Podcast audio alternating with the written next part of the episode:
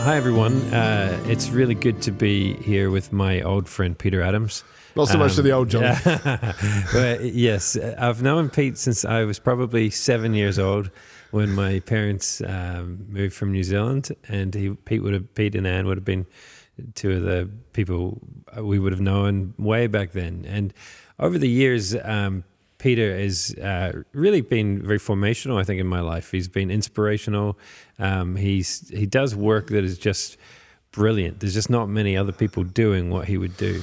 And um, so it's really good to be in your home patch, Luton, Luton Town, um, and uh, in St. Mary's uh, Church of England Church. Um, in front of this beautiful window. And so, Peter, do you want to just kind of introduce yourself, um, wh- whatever titles you might have, and what you want to say about this church? And I, I primarily do, Johnny, um, rather than have titles. But yes, I do have a few titles on the way. Um, I work based here at St Mary's, Yeah. which is the sort of town centre parish church in Luton. Uh, Luton's a town of about 215,000 people. A very multicultural town, one of Britain's most multicultural towns. And I work here based at the church. I'm not a minister. Um, I come from a background of working in peace building, reconciliation, as you know, community peace building. Bits of which I most significantly learned with you in Northern Ireland around situations where you were. Um, but I'm now living and working here in the, in Luton, working with the church, helping the church engage with the issues of this very multicultural town, including a town when we've got quarter of our population are Muslim. And so, based here at the church, but I always say I go out from the church. Um, but in that, I also have a number of roles as sort of a senior layperson in the Church of England in Luton. I actually am chair of the Church of England um, laity for the for the diocese of St Albans. Okay, Um, and I'm on the Church of England's General Synod, and I do. We started a number of years ago a Centre for Peace and Reconciliation. So where you are now is our emerging peace chapel. okay, okay. And tell us about that window then. Yeah, um, that window's themed on the Song of Mary, the Magnificat, and the artist who was leading stained glass artist of the, six- of the mid 1900s, Alan Younger, said that he was inspired by the emotions that Mary had as she learnt that she would bear a son, as a virgin, an unmarried woman, she would bear a son who was to be the saviour of the world. And those emotions expressed in her song, the Song of Mary, the Magnificat. Um, stories of themes of justice and reconciliation, so much so that the the Magnificat became a radical piece of literature. I mean, in the in Central America, it was banned in a number of nations. It was banned in during the time of the fight for independence in India because it's so much about bringing down the mighty and raising up the humble. So it was seen almost as a as an anthem of the of the disempowered. Wow, wow. And then uh, some people listening to this would have heard of a guy called Shane Claiborne, who's been quite instrumental in trying to get guns, uh, people handing in guns, which they then beat into literally into farming tools. Yeah. Um, taking that biblical phrase, you'll beat Yeah. your swords into plowshares. And, Yeah. and you've got a little kind of sculpture piece of art here that was came through. Shane got involved in that and uh, using decommissioned or Yeah. Um, Shane was here in England doing a tour last year Uh-huh. with Red Letter Christians with Tony Campolo and and Mm. we wanted to take that theme of swords into plowshares, radical peacemaking, Mm. turning instruments of violence and war into into something of peace. And so we worked with Bedfordshire Police, our local police force. We collected about 2,000 knives from their knife amnesty bins. And one of our members, Luke, who you met earlier, turned turned with another member, turned created this uh, knife phoenix from about 200 knives, including some serious weapons, swords, and fighting knives, and so on. A lot of domestic knives as well, and, and it's a symbol of how something that's ugly and used for violence and used for killing can be turned into a and into something of beauty. So we a phoenix rising from the ashes of violence and destruction uh, with new life as a as a very strong Christian metaphor for peace, but a, a metaphor for peace that everybody gets because I mean you know those words turning swords into plowshares are right outside the United Nations building in New York, for example. Yeah, yeah. So Luton, um, a lot of people listening may not know too much about Luton. Um, I recommend a movie I saw on the airplane last week, uh, Blinded, Awesome. Blinded by the Light, which is an unlikely story of a young Pakistani immigrant boy growing up in 1980s Luton and his his obsession with Bruce Springsteen. Yeah. it's a brilliant it's a brilliant capture of many things of immigration Yeah. of England in the 1980s of uh, the challenge of, of being an immigrant. Tell us a bit about Luton, um, Peter, and um, you know you touched on a, a few things, a bit of the size, a, a large Muslim population. Also, Yeah. it's known with a, a large far right um, tendencies as well. Lots of things to go there. Yeah, just before I forget it, Blinded by the Light was actually two of the scenes were actually filmed here in the church. Oh, wow, well, one in the church, one outside the church. So the sort of romance scene is just outside. With um, that was filmed back in uh, 20, 2018. Okay. Yeah. and uh, we love it. Yeah, yeah. It's a, so it's the story, as you say, of a young person growing up in a very multicultural town where increasingly his own community are very strong and growing. Sarfraz Manzoor, who is the author and the scriptwriter for that, grew up in the town. And his is the story of uh, just uh, in many ways like Springsteen coming to terms with who he was in his t- hometown, which is a bit of a dump. It's the sort of place that people legend legend says try and escape from. So one of the key points in there is him leaving Luton. And actually, that's an unresolved piece for us. I mean, some would say the film doesn't do Luton well, mm, but mm. actually, it's a it's a town we love. I I'd like to call it a a workshop for peace. It's a place where we are actively having to engage with the the themes of what it means to make peace in a community. We can't take that for granted. We've all the time got to be negotiating, working through how we live together with people who are very different. And for me as a Christian, that's precisely what I'm called to. Um, and so that's why we've set up this Centre for Peace and Reconciliation. It's, a, it's really a, the attempt by the church to enable the church in Luton and beyond to live comfortably in this very multicultural, postmodern, post Christian world where other faiths are those strong and have a part, but where actually, if we, I think if we take the biblical story rightly, we're called to live together despite our difference. Mm, mm, I can mm. hold on to my faith as a Christian. I'm, I'm passionate in my faith as a Christian.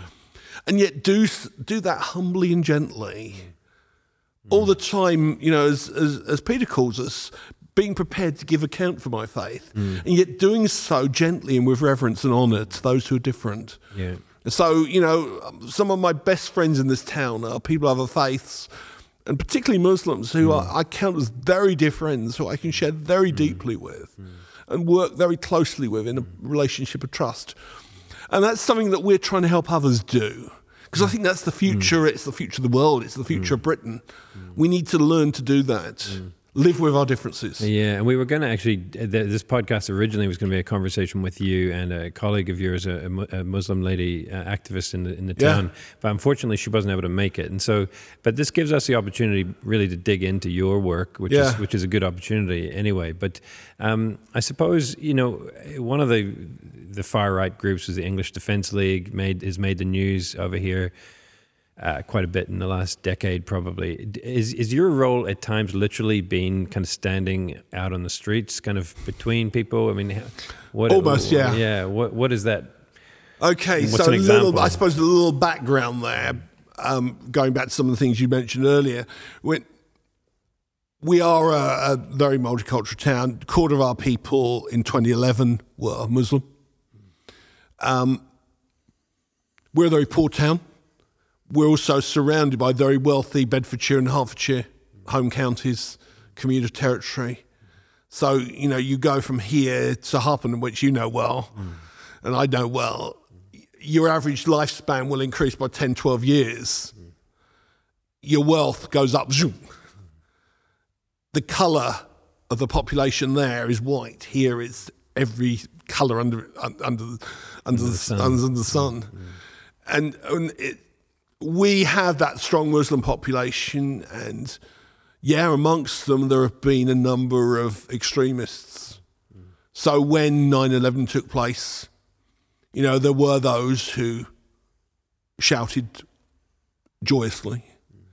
But they were already people who were on the margins of the, of the Muslim community. And over the years, particularly after uh, the London bombings in 2005, they were increasingly marginalised. And they don't play any significant part in the public life of the Muslim community here. Any space they create is their own. There's a few of them. They were on the streets, they're now not on the streets nearly as much.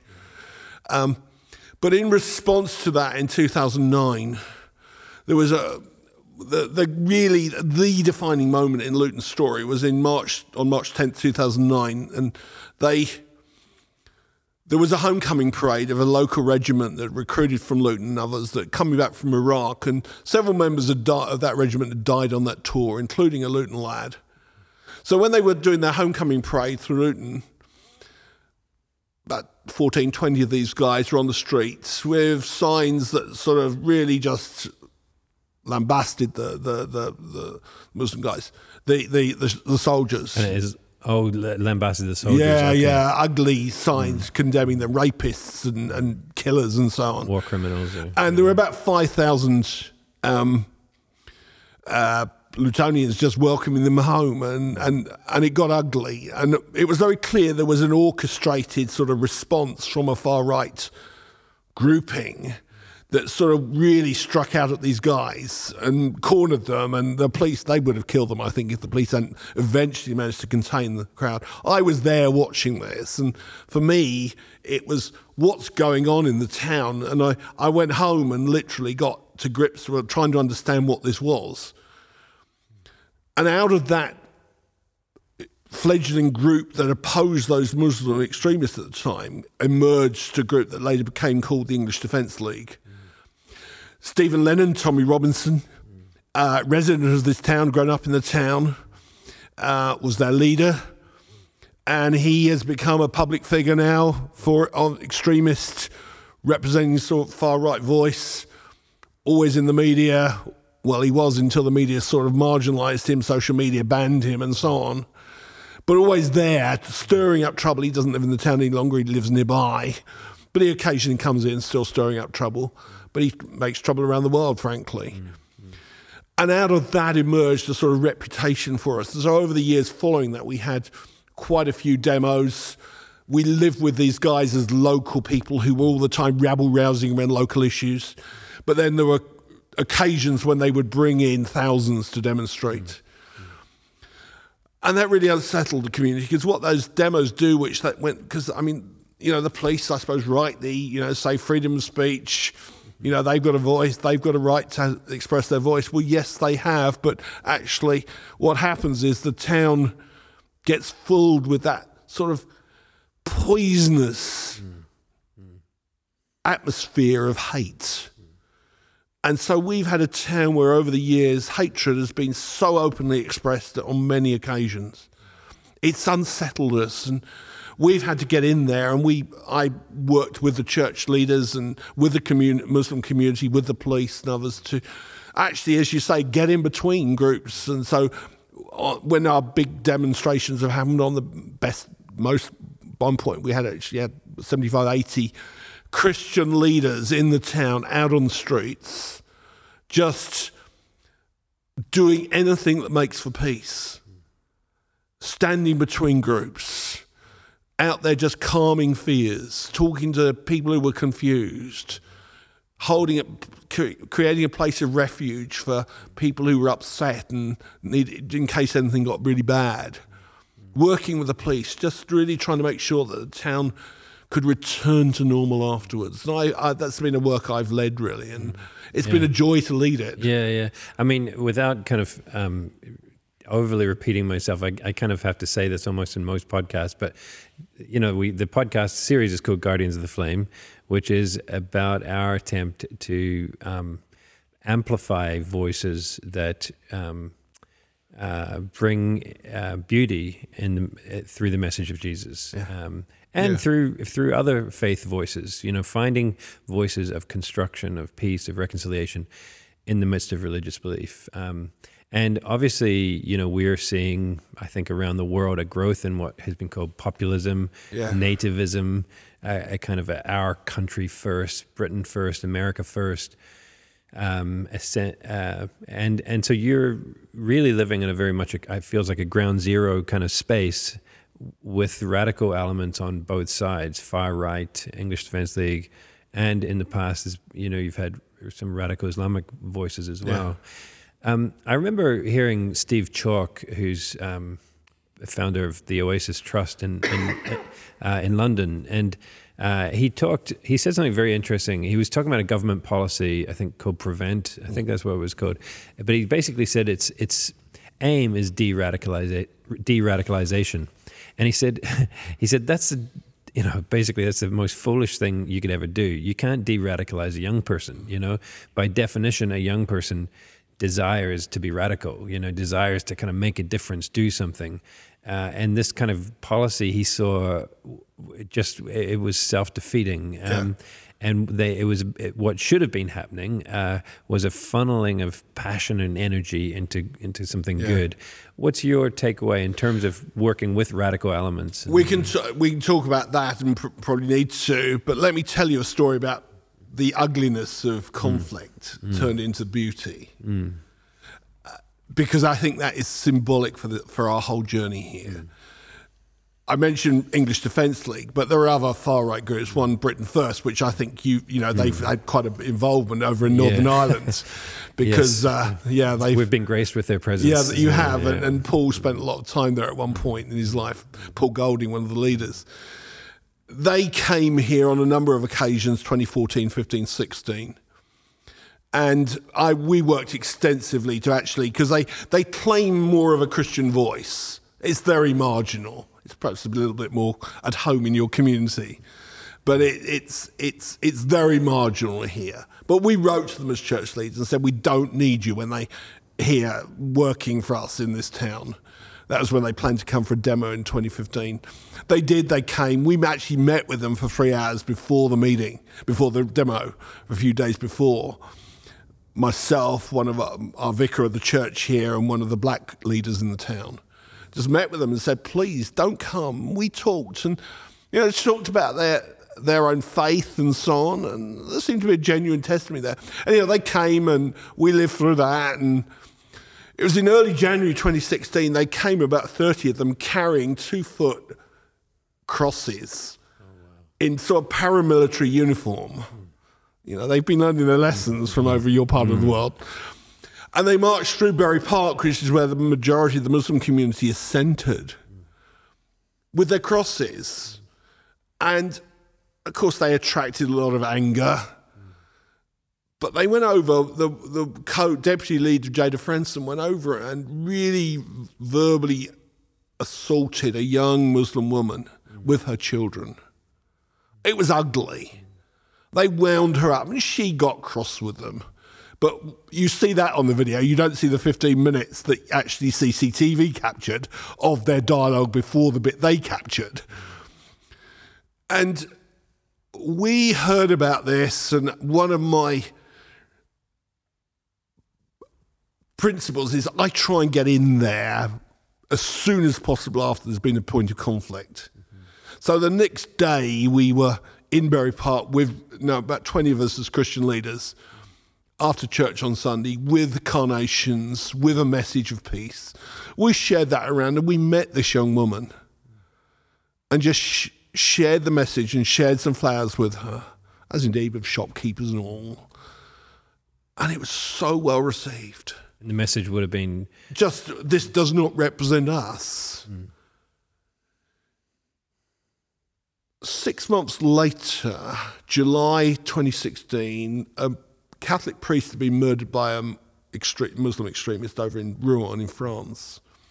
And that Sunday, a group of 20, 25 Muslim leaders and others came to several of the churches in the town, the main Catholic church, to us. And I looked at that group, I welcomed them at the door, we knew they were coming. They came with flowers and a message.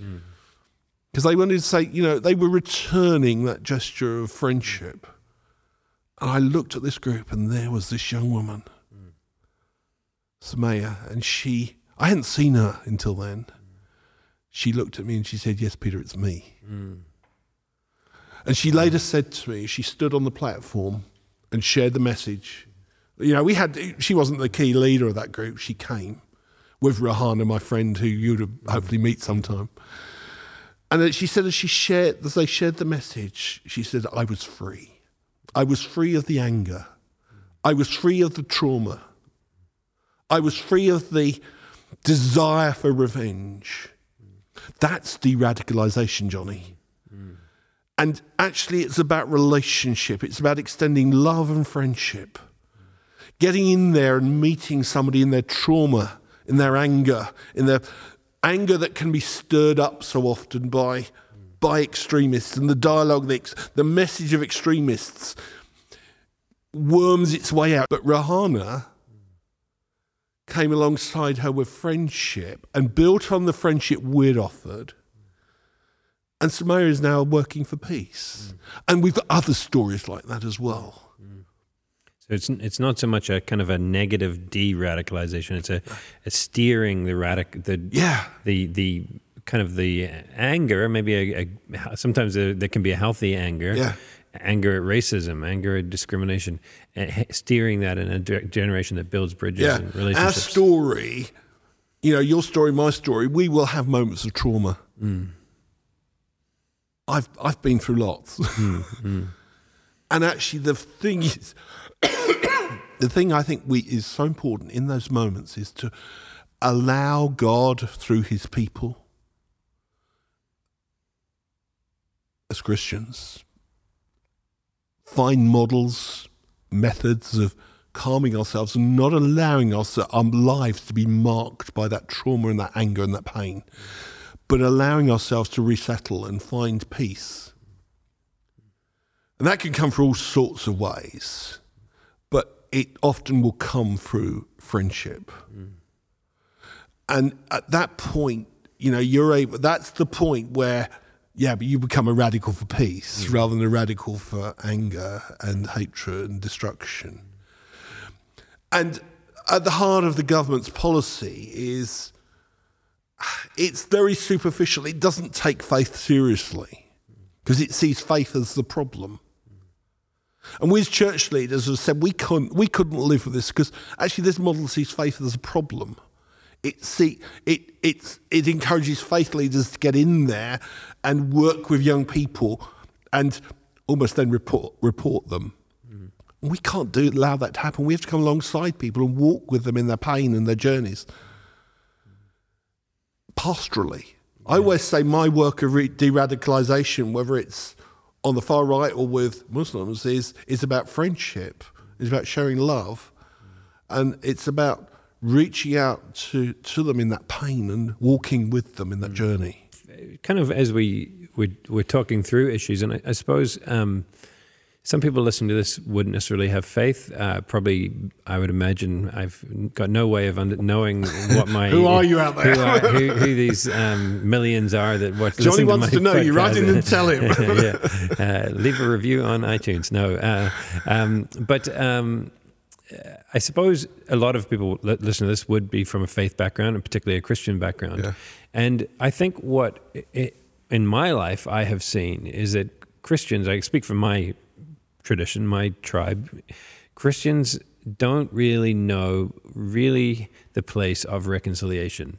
And particularly when it comes to a growing pluralistic yeah. societies in the West, uh, multicultural cities, um, Christians haven't often got a theology of what it would be mean to be a reconciler. And so you see a Muslim over there and you think, well, my first job is to convert them. And of course, because of all of that they may be going through, that's that can come across in a very negative way. And yeah. how do you balance your kind of strong Christian commitment, um, which is not some woolly kind of, uh, you know, just no. kind of, you know, you're one of the most passionate people I know in your faith. Um, how do you kind of how how do you kind of balance that? Like, and, and yeah, we, I guess we can go into then where does your theology of reconciliation, where is it shaped by? How do I balance it? I, I mean, I, I'm unapologetically Christian. And unapologetically Christian has opened doors for me amongst the leadership of the Muslim community here in Luton, with the police, in the town halls, local government, with other groups. I've never seen my faith exclude me. You know, I, I always say I think Christians can be persecuted for two things one for their faith and one for being jerks. and actually, too often, we're persecuted because we're just not nice people. Mm. And actually, somebody said to me last year, Your faith just oozes out of you, Peter. Your love just oozes out of you. And that was a huge compliment because actually, I, I just, I want to be nice, but I don't want to be soft, nice, nice, nice. But actually, I think, you know, the fruits of the Spirit are about, they talk about a person who, who you can engage with, you can sit down and talk to about anything, who creates a safe space for you. And actually, for me, reconciliation and peacemaking is actually creating that safe space. I early in my days in walking this, I in in, in call to become a peacemaker, I used to use the phrase a place of grace. And I think we just need to fi- define where we are by grace and niceness and kindness and the goodness of God. Because I find in that place of grace where, where my demeanor, where my attitude, shaped by God's power, allows me to be nice and decent and respectful and honoring of others. And with that accompanied by somehow something of God's grace and goodness coming in into that space. You can have all manner of conversations around difference, around sexuality, around faith, around all the things that divide you as community. And so basically my role in this town is to create places of grace, safe spaces where people can talk about anything really. Mm. And that's why when you know, if you have a conversation sometime with myself and Rahana, mm you will, I hope, find a space where we can talk about anything. Mm. And we do. Mm. And it's important for the peace of our town that we can talk about anything. Mm. And I'm just trying to multiply that, really. Wow. And what would be some of your key kind of texts in Scripture where you kind of have felt this this is what it says here? You know, this is the space of grace is right there. You know. Suppose really one of the most important for me is the, the words of Jesus, blessed are the peacemakers, for they will be called sons of God, children of God. I was walking around during a time of worship once, as I do. I, I never sit still, I always pace. Mm-hmm. And I found myself looking, I'd been reflecting on that scripture mm-hmm. in Matthew 5. And then I found myself looking at kids and their parents and their grandparents and thinking, oh, the family image. And then suddenly it hit me. When I'm a peacemaker, people see the image of God in me. And I'm a child, I'm seen as a child of God. Now, different people, and I think even on your own podcast, different people have talked about the scripture and had different ways of seeing it, and they're all legitimate. But for me, it's when people see the image of God. Mm. And I think the I mean, you know the the the, sto- the, story. You were involved yourself in the reconciliation walk, where as a church, um, large numbers of Christians from the Anglo-Saxon world, really, and the European world, mm. went to the Holy Land and across the routes of the Crusades and shared a message of reconciliation and apology for the Crusades. I always remember right at the end of that, we were over in Gaza, mm. sitting down with a leader of a radical Islamic group that we had been asked if we would meet with. And these angry men who carried etched in their faces generations of anger. We shared that message, and the leader looked at me and said, Truly, you're a son of God. Mm. And then I looked mystified, and he said it again. And he said, The trouble with you Christians is you don't believe the words of Jesus, do you? Didn't Jesus say, blessed are the peacemakers, for they will be called sons of God. He saw the image of God in us As you shared, because we were doing a God thing of making peace. yeah, nine. That was the 900th anniversary of the That's right. of the First That Crusade. was 1999. and um, yeah, and the and the message was simply, "We're sorry," basically. You know, And I've experienced a number of occasions like that where my humility mm. and my creating, actively creating that space of grace allowed, you know, we had an hour of dialogue after that, and they said all sorts of stuff that I could have become very defensive about, mm. but we didn't. Mm-hmm. Because we'd humbled ourselves. We couldn't fight back. Oh, but that place, it wasn't painful because that place was it was like it was surrounded by cotton wool you know all the anger and the pain was absorbed by god's grace and I, I think for me I, that was a defining moment in my call to be a peacemaker because i i went away from that time and saying what if i could build on that encounter now, in that situation, I wasn't ready. I wasn't prepared. We didn't have the tools, we didn't have the relationships to do that. But I sought to create safe spaces, places of grace here where we can continually work and build. yeah, yeah. Um, so uh, you know, uh, you're you kind of do this full time. I suppose a lot of people listening might have day jobs in other ways. You know, do you have any kind of experience or stories of where you've been able to see people, kind of normal people, take steps in creating spaces of grace? You know, uh, what would it look like for someone to do that? Well, actually, I'll tell you a story of me in, you know, when I was 23.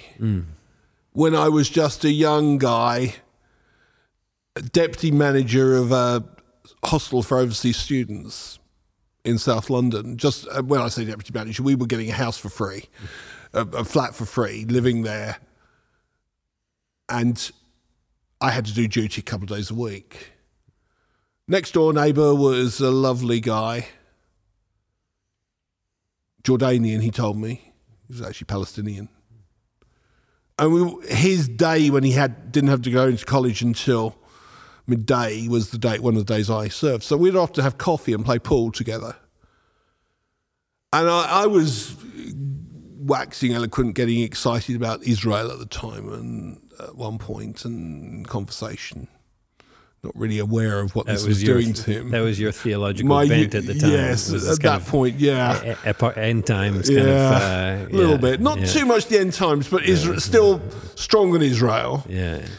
And he looked at me and he said, Peter, let me tell you a story. He began to tell me about what it was like to grow up in the refugee camps of Gaza. Mm. I thought of him all those years later. Mm. Having a father who died of this, and mother who was sick with this, and siblings who died of that, and so on, and friends who died of this, and and all the pain.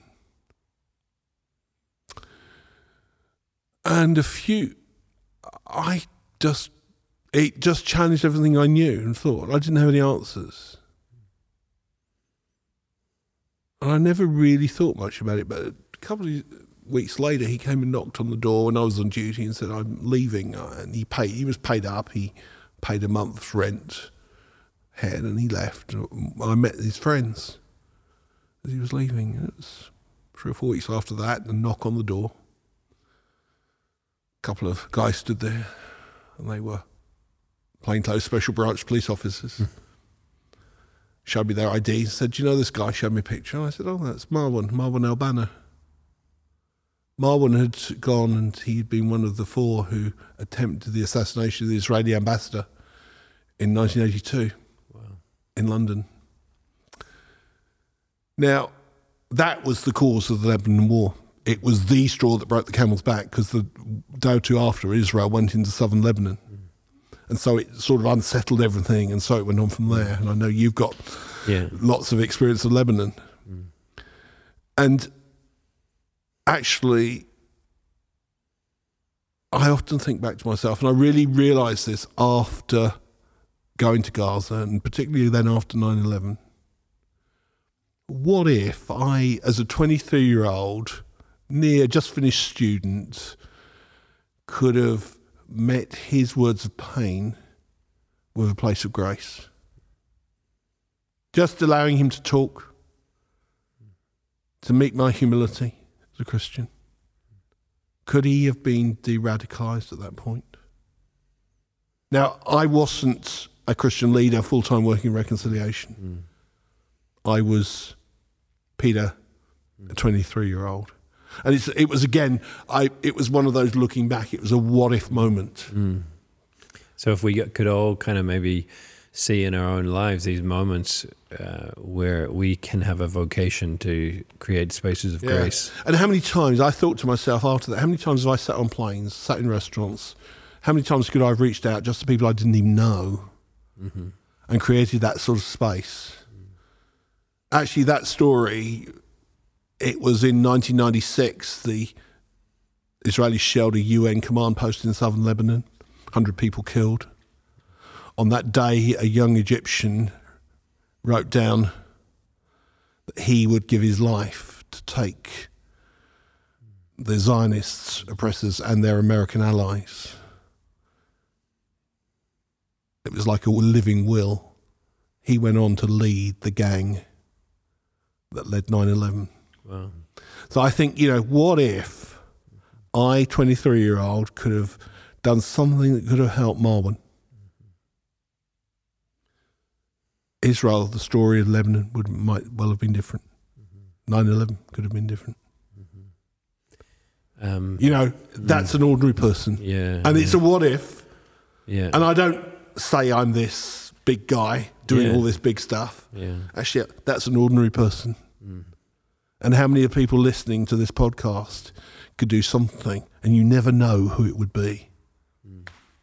Um, yeah, that, that's. Uh, it's you're touching on something there about maybe sometimes the root of, of radicalization, which is often some kind of trauma. And yeah. I know that's a, been a passion of your own life is kind of looking at dealing with helping people in with trauma and realizing that yeah. is often part of the part of our solution is not just kind of dealing with symptoms out there, but looking yeah. deeper. Yeah, trauma. I think we're really only just beginning to understand trauma and PTSD, post traumatic stress, mm. and how you manage PTSD and so on. I mean, I've been just recently doing a lot of work with victims, survivors of sexual abuse in the church. And I, I mean, just yesterday I was with some survivors, and the trauma and the impact of that trauma from that story is just so deep in their lives. But it's the same, tra- same sort of thing, trauma that comes from those who've experienced all sorts of stuff and that's the route on which ideology can grab you. And ideology and trauma wrapped up together give you, empower your story and make you a very angry person who can do all sorts of stuff. But when that trauma is reached out to and healing, it, it can be settled and it can. But people, you know, I, I remember sitting down, and I've sat down on a number of occasions. I mean, my style is, you know, very early on in our engagement with the far right as it broke out here in Luton was to try and understand them and hear their stories, actually hear their trauma. And I, I, I sat down on one occasion talking to Stephen Lennon, the former founder of the EDL, and heard his stories. I, you know, he tells his stories on video, in his book, and all sorts of places. Some of them true, but it's the spin he puts around them.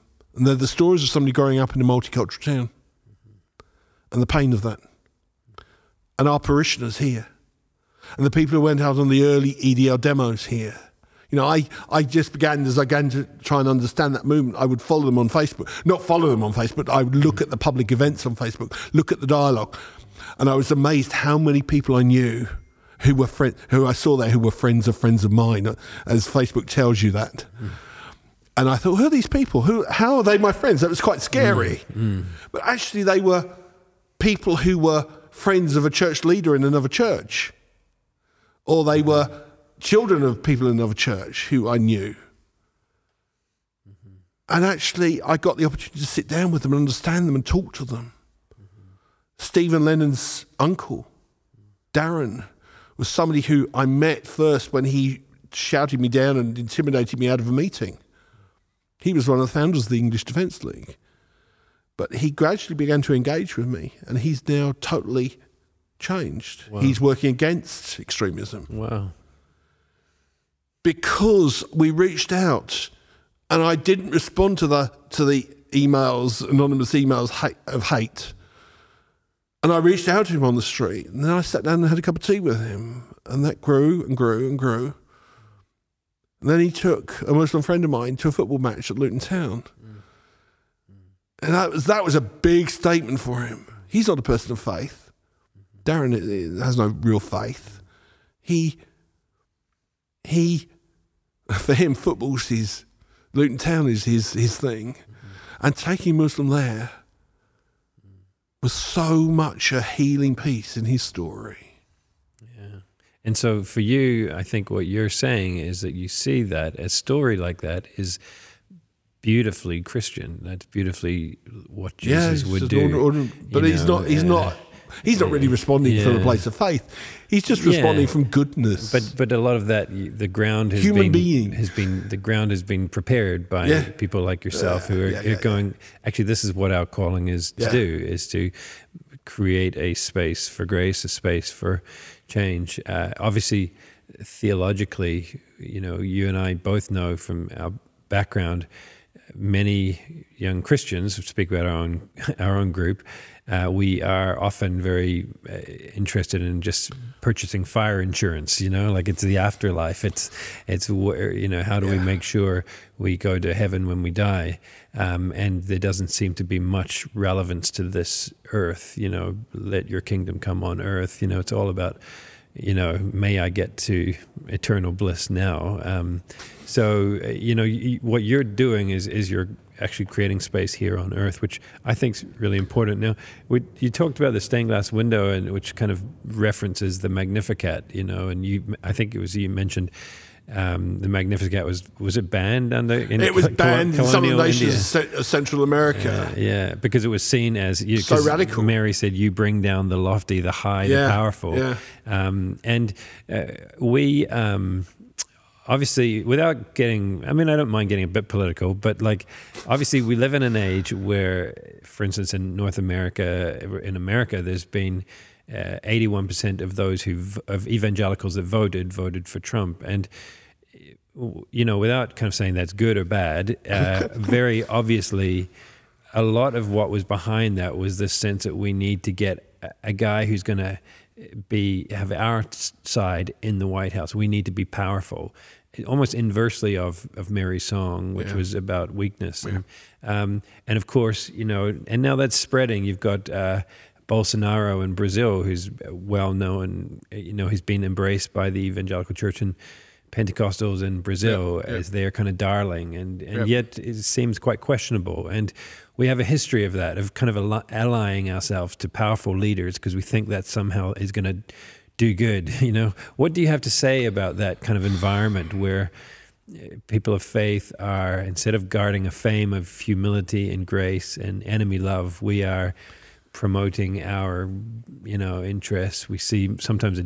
victim mentality. Yep. Everyone's out to get us. Persecution complex. Yep, yep, yep. Um, Hey, look around you. I, I, we see here the product of 900 years of the power of the church in this land. I work, you know, this is the parish church Luton. It was the church in Luton. Grave over there, tablet tells of how the, the church member there had a spat with a Baptist um, in the in the town back in the 1700s. You know, we celebrated that sort of stuff. We were the powerful church. We controlled the population. We did power. White Anglo-Saxon male privilege was us. I work out of this place, but actually, you know, we know that the Church of England here in this in this nation is not does can't be defined by that any longer.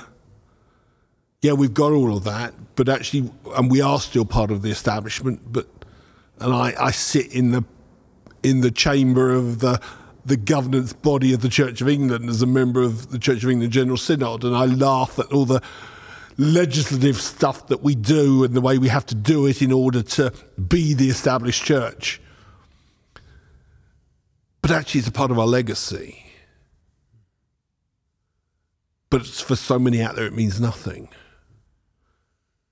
You know, our bishops, some of them sit in the House of Lords, they do incredible stuff. I mean, my own Bishop Alan has done some incredible work to, on opposing the gambling industry. He's a consistent voice for justice and righteousness in, in the chamber of the House of Lords. Yet others would question why, why these bishops in the Lords. They're actually probably the most effective opposition at the moment, frankly, and voice for justice. Yet, yes, why are they there? They're there because of history. They're there because of power. I know all about power, but when I go out from here, does that power mean anything in the town? We are the the traditional civic church of Luton. We used to have a service for the mayor every year, etc., etc., etc. You know, what does that look like now in this post-Christian world? What's it look like in this multicultural town where the Church of England means nothing to so many? Actually, what it means is that we as Christians, we as the Church of England, and I think we as Christians more generally, to answer your question, can be there for the oppressed, can be there for the powerless, can be there for those who suffer, can be there for the poor, can be there for the prisoners, can be there for the hungry, can be there for those who are refugees, can be there for those who are powerless. It means giving of ourselves, giving of our legacy prophetically and saying, You matter because you are a child of God, not because you're like me, a Christian, but you're a child of God, made by God in His image, and you are beautiful, and you mean something, and you're valuable. That's the basis on which I work and which we carry. That's the basis on which we're trying to reimagine what it means to be civic church, reimagine what it means to be the powerful church, the establishment church here in Luton. Um, and I think I would say that to, to all those who, who stand with Mr. Trump, Bolsonaro, or whoever. Actually, okay, so they may be trying to cozy up to you. I'm not going to say that's right or wrong. I'm not going to challenge their faith.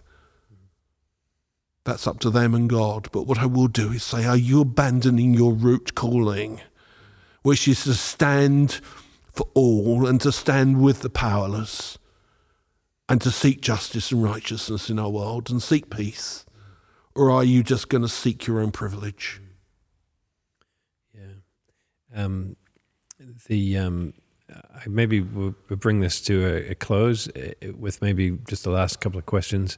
Um, and I suppose I I, th- I thought I wasn't going to do it, and then I, I thought actually, well, you know, we we should get into political stuff in a sense. We're not necessarily roll around in the dirt, but of, of, politics. But there are issues that really are important to the world. Yeah. And of course, in this part of the world, Brexit has dominated the news for the last four years in a way that I, none of us ever would have imagined. Obviously, for us in Northern Ireland.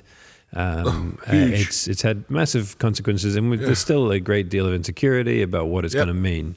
Um, but of course, it, it appears like it has kind of happened. You know, there's this kind of year of transition um, and I could talk endlessly about my frustration with it and sadness yeah. and grief and hope that it will change. But at the same time, there is a clarifying moment and that it has happened. And I suppose you're not in Northern Ireland, you're here in, in England, uh, south of England. What, what do you think? Um, how do you respond in a post Brexit world now, or post Brexit England? You know what? Uh, you know, for for the last few years, I know a lot of my energy has been kind of bemoaning it and protesting it and you know but we there's not much point in that in a sense anymore. I mean there's a certain point we, you don't need to give up but we have to kind of somehow begin to create something out of the out of the ashes in some ways not to be overly dramatic. And not everyone obviously it's a polarizing issue and not everyone's going to agree with me watching this but you know how do we be a creative force uh, in the midst of something that we find deeply um, displeasurable and pa- yeah. painful. To be honest, we go on and do what we always do. You know, I mean, I'm I'm the same person doing the, the same message as I had before, creating a place where people can talk about these issues. And yes, if I draw attention to the issues that come because of Brexit now, it's not because I I oppose Brexit. I did. But it's because I'm drawing attention to the fact that a consequence of Brexit is this that this person has lost their passport, that this person has lost a job, or whatever it might be. And we're not really there yet, but I anticipate we will be. And in Northern Ireland, a lot more. And we need to draw attention to those things. And create spaces to talk about it. Actually, if you say it's, it's not the issue any longer, we're living in that world, but we're still faced by the consequences. What does deeply challenge me is the way that lies and untruths and manipulation were used in the political campaigning, and have been were done so um, well by both sides, but I, I think particularly the the Leave side, the use of of social media to multiply untruthful news stories. Like the one of the, the, the woman who was a, kind of a, confronted by the, uh, the, Yeah. the British Britain Yeah. First Lady, you know, that kind of a, a confrontation where a, a Muslim Oh. woman was victimized, was treated That, badly. that, that video Yeah. of, of her abuse, well, before it was taken down, went out 50 million times on one on just YouTube. It was many, many more than that. and I saw Americans Yeah. sharing sharing that. Our video. own video of us doing flowers got 128,000, which was pretty Yeah. good going, but Yeah. nowhere near. Yeah. But actually, I've seen that place, that story come, come up of her, of the young Muslim woman shouting back at the Hmm. at the leader of, the, of Britain First, carrying her cross. I've seen that. I've seen the picture of Stacey Dooley be, being confronted by Anjem Choudary, the radical Muslim leader here in Luton. I get sent it by friends, mainly from America, many times every year, saying, You're living in Luton, what's this about? Yeah. And actually, I said, I was there. This is what happened on that day. This is why Stacey was abused by Anjem. Anjem doesn't live in Luton. Anjem has a few followers in Luton, etc. Let's hear the truth around these stories. We've got to unpack those lies, but recognise the reality is the political thing has been done. Reach out to Europe. Reach out to those who are Britons in Europe. Reach out to Europeans who are married here. There's so many things we've got to do to keep this a society where, where actually God's standards of justice and peace are continue to, to be upheld, or at least spoken out by some. And finally, I mean, we've been touching on this for really our whole interview, but um, I heard, I remember um, a sociologist uh, from the States refer to the phenomenon of demographic anxiety. Um, and the sense that, and I, funny, I heard, I heard a, a general in the United States Army last week use exactly the same phrase. Um, the phrase was there's a sense in which um, in America, white people have been standing in line for their turn. Yeah. Um, and suddenly a bunch of immigrants have cut in in front of them, or a bunch of people of color, of black people, whatever, you know. And there's a sense of of injustice that this it was our turn, and uh, and and I think a black president fueled that in in America. This sense of hey, the black president, and now all these immigrants are coming in, and it's, and then there's this anxiety of living in a town, and and this uh, general I was talking to last week, a very pleasant guy, but basically said the same thing. Um, he didn't know anything about my politics. He just goes, but you know, this country's hard, Johnny, because you know, my mom was an immigrant here, and we were standing in line, and then these people have cut. He used exactly the same phrase I'd heard a sociologist use two years earlier. Um, so, in a lot of Western countries, there's demographic anxiety. This Oh, they look huge. they look different. It's what part that of the, it's part of the rhetoric of the far right. Yeah. it's one of their key narratives. Yeah. So what? How do we? What do we do to to say it's okay? They're not coming to steal your jobs. I mean, I mean, obviously that's a political argument, but Is there something we can start to do that's constructive? Well, I mean, I, I do occasionally point people back to history while they're here because we went there. Yeah. Um, you know, we as Britain did lots of stuff in on the Indian subcontinent for many years before they came here, and it was destructive of many millions of lives. That is a reality. That's a fact. It's probably not a very helpful one to draw attention to. Um, but the fact is that they were here by our invitation. They're here doing jobs because we invited them to come do jobs post war when the economy was down and we needed to build, build, build. That's why we have people from all of the nations of the Commonwealth here. That's why the Irish are here in large numbers in Luton. Bless them. You know, it's why everybody's here because there were jobs and we needed people to do the work. And now we've got lots of Eastern Europeans and, and we still need people to do the work. Because, you know, so actually, yes, there's a lot of lot of issues, and there is anxiety, and there are real stories of, of injustice towards white people, but there are huge stories of injustice towards people of other colour and people of other ethnic background. And actually, my place as a peacemaker is to try and play, make a place where actually we, and as church, I come back to that's what we're called to be a place in the centre of Luton where actually people with their anxieties can come with their traumas all those negative stories can come and find peace. And where actually, if you come into the church, you will see at, at our entrance door, live at peace with all. Mm. Etched in, in the glass, glass doors at the entrance. We as a church celebrate together at the Eucharist, at the Holy Communion, where we come as one before the table of the Lord.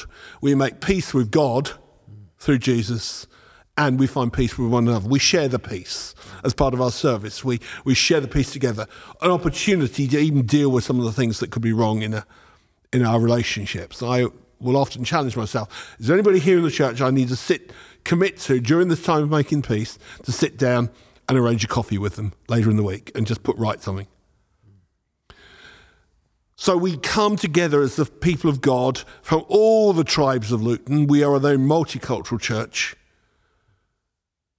and we live together in peace as a Christian community.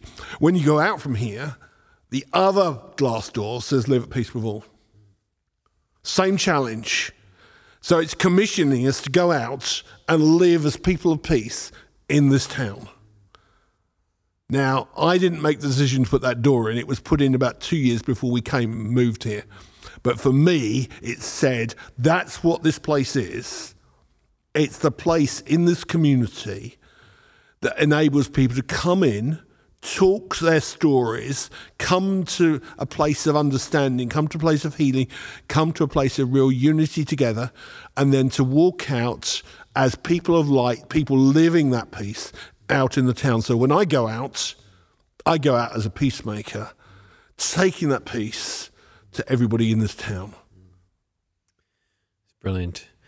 Well, Peter, thanks so much for your time. Uh, I think you know the, the the mayor here. I think, and you've received his the mayor has given you an award of outstanding citizen. You've received other awards. That's and right. I think in our conversation, I can see you know I can see why, and I hope people watching, people listening, um, can see why. Uh, thanks for the work that you're doing. I think you're a, a, a beautiful model of what it can look like to be a citizen, take citizenship seriously. Um, uh, on earth, but also in that sense of a citizen of heaven, you know, uh, where an ultimate allegiance is to is to one who calls us to be at peace with all, Absolutely. you know. Yeah. And uh, so, thanks um, for your work and your friendship over many years, and uh, um, yeah. So, and thanks for inviting us to Luton. And thank you, uh, Johnny. It's great to be with yeah, you. Yeah, yeah. Good to have you. Okay.